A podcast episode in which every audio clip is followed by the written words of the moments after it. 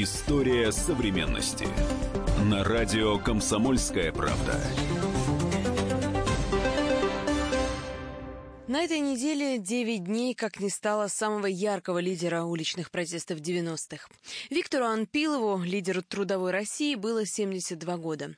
О его деятельности в интервью журналисту «Комсомольской правды» Игорю Емельянову рассказал бывший глава МВД России Андрей Дунаев.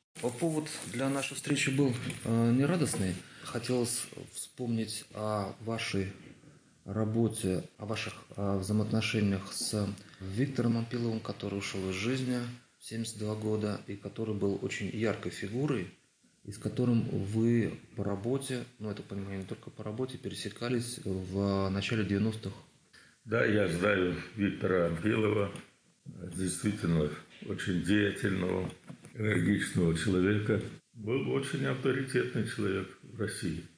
Если в целом оценить Ампилова, то я должен сказать, что Ампилов был действительно патриот. Лично я не одобрял его действия.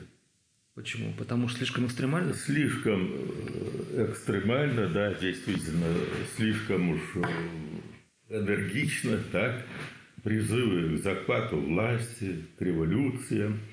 Причем прямые призывы. Прямые призывы, да. И случилось так, что в 91 году, в 93 вернее, произошли трагические события на площади Гагарина. Столкновение с милицией? Столкновение демонстрантов с милицией и призывы о нападении на работников милиции, о смене власти.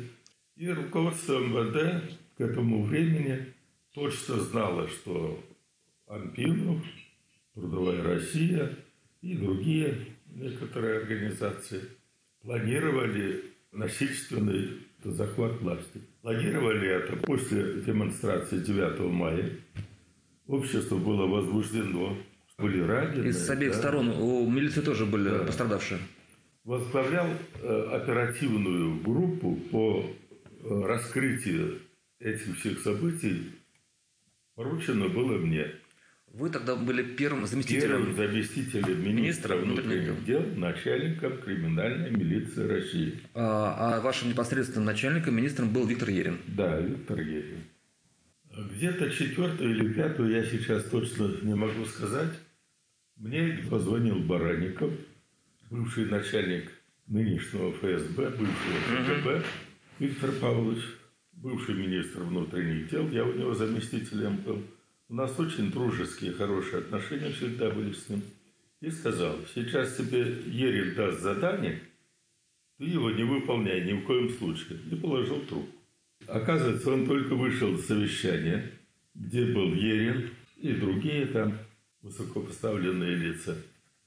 И там было принято решение, чтобы э, не допустить участия Ампилова в событиях 9 мая. Значит, ну действительно, минут через 20 вызывает меня Ерин и говорит, обстановка такая нехорошая, так? И что планируют демонстрантов направить в Кремль, захватить власть и так далее, и так далее. Да, я это знаю. Так вот, чтобы Ампилова не было, я спрашиваю, что такое не было? Что тебе объяснять? В каком смысле?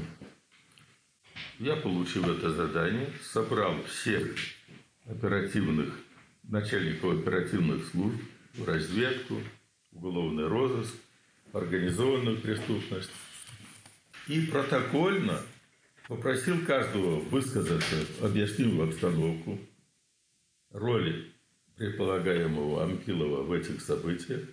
Все дали предложение, сводящееся к тому, чтобы Ампилова задержать на трое суток или, значит, э, по событиям 1 мая дать ему 15 суток. Там можно было законно ему дать 15 суток. Но он депутат. Но предложили, что это нарушение небольшое будет. Забудем, что в это время он депутат. С этими э, вариантами, зафиксированные протокольно, я пришел к Ерину. Доложил. Он с большим негодованием что-то не, не понял меня, что ли. Я тогда напомнил э, министру Владимир Федорович, вы знаете судьбу Ягоды, Ежова, Абакумова. Можно дальше перечислять, да? Я в компании их не хочу быть. Ну, тогда иди, и разговора у нас такого не было с тобой. Придя к себе, я вызвал начальника разведки генерала Николаева и дал задание организовать наблюдение за Ампиловым и больше, чем 10 метров его не отпускать. Утром на следующий день я еду в машине, включаю радио, всегда слушаю. Слышу, что Ампилова похитили кто-то. Я, значит, оторопел, ну как же так, разведка работает. Мое указание круглосуточно работать, так? Прихожу себе, иду по лестнице, встречаю начальника разведки. И говорю ему, где Ампилов? Он мне отвечает, не знаю, что такое не, не знаешь. Иди пиши объяснение. Он поднялся на восьмой этаж себе, и за ним приехала скорая помощь. Через два дня он умер. То есть сердце? Не знаю, что. От чего он умер. Но умер. И меня вызывает Ирина и предлагает уйти в отпуск. Я удивился, что такое напряженное время – за все 35 лет моей службы я ни разу летом не отдыхал. И в такое время, да. Но, тем не менее, меня и Баранникова отправили в отпуск. Оказывается, Ирин доложил о происшествии со мной. По существу меня тогда отстранили от должности. Как вы полагаете, доложил на самый верх? Ну, Ельцину, конечно, доложил. Угу. Шумейка прислали, оказывается, за нами смотреть, mm-hmm. что мы революцию устраиваем. Я как пес был верен Ельцину. Вот, ну, честно. Но правда всегда говорил ему правду. Э, Ампилов появился. Я узнал, где его держали. Соколова там так. И его продержали, и после девятого отпустили. Таким образом, вот Ампилов сохранился. Ну, что можно сказать? Вот я считаю, что Апилов действительно был патриотом. Своими путями, но он желал благополучия России. Все ему тогда, никто ведь не имел опыта строить новую Россию – а вам не было смысла встречаться, э, попытаться встретиться с Ельциным и как-то с ним объясниться? Или не что получилось. Вы хотели этого? Да, я хотел, конечно. А как вы пытались э, выйти на Ельцина, чтобы попробовать с ним объясниться? Ну, я же к нему имел доступ свободно. Угу. То есть вы могли просто набрать Любой приемную и прийти? Да, да, а после этого прекратилось. То ну, есть... я через Филатова угу. пытался, он сосед мой. Ну, не получилось. Я узнаю, ну, сотрудники мне докладывают, что организован штаб без меня по разгону Верховного Совета. Под большим секретом я э, в туалетной комнате в Верховном Совете включил воду и рассказал об этом Хасбулатову. Которого тогда возглавлял Верховный Совет. Ну да. Ну и сказал, что подготовьтесь, будут вас разгонять. Я не предложил, я под большим секретом ему сказал. Так. А он его вынес Понятно. на рассмотрение. Подставил меня так, что заставил меня угу, и Баранникова угу. выступить на э, президиуме Верховного Совета и рассказать о том, что готовится переворот.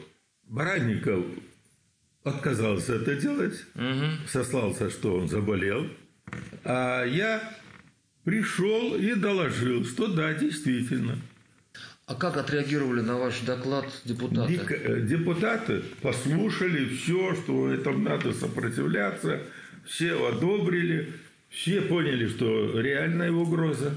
В газете, в нескольких газетах упомянули и как бы замолчали это. Афиш, ну вот вопрос, он может быть такого личного характера, но тем не менее, вам наверняка предлагали написать книгу воспоминаний. Тысячу раз предлагали, но еще рано. Да я скандальную известность не хочу. Нет, не скандальную. А столько, сколько пережили вы. Сколько я знаю, конечно, редко. Я не хочу, чтобы снова это ворошить. Это больно. Это я вот согласился, потому что ну, это исключительная личность, вот, которая в то время сыграла большую роль. А, я... если, а, если бы, а если бы он вывел народ на улицу, они пошли бы штурмовать Кремль, вам пришлось бы стрелять. Я бы не стрелял. А как бы вы тогда решили вопрос? Ну, физически сопротивлялись бы. А, ну то есть вы имеете в виду, а, оттеснили, применив ну, конечно, спецсредства? Да, может быть и танки, но без стрельбы. Просто вы бы с Санпиловым стали бы лоб в лоб просто. Ну, все правильно. Я же говорю, его методы я категорически, я как врага его считал. Но тем не менее, ну законность. Угу. Нельзя было возвращаться. Если бы я этот пример показал, это первый пример, когда политического противника я должен был уничтожить. Это возврат к 1937 году. Вы слушали интервью с Андреем Дунаевым, который в начале 90-х возглавлял Министерство внутренних дел. История современности.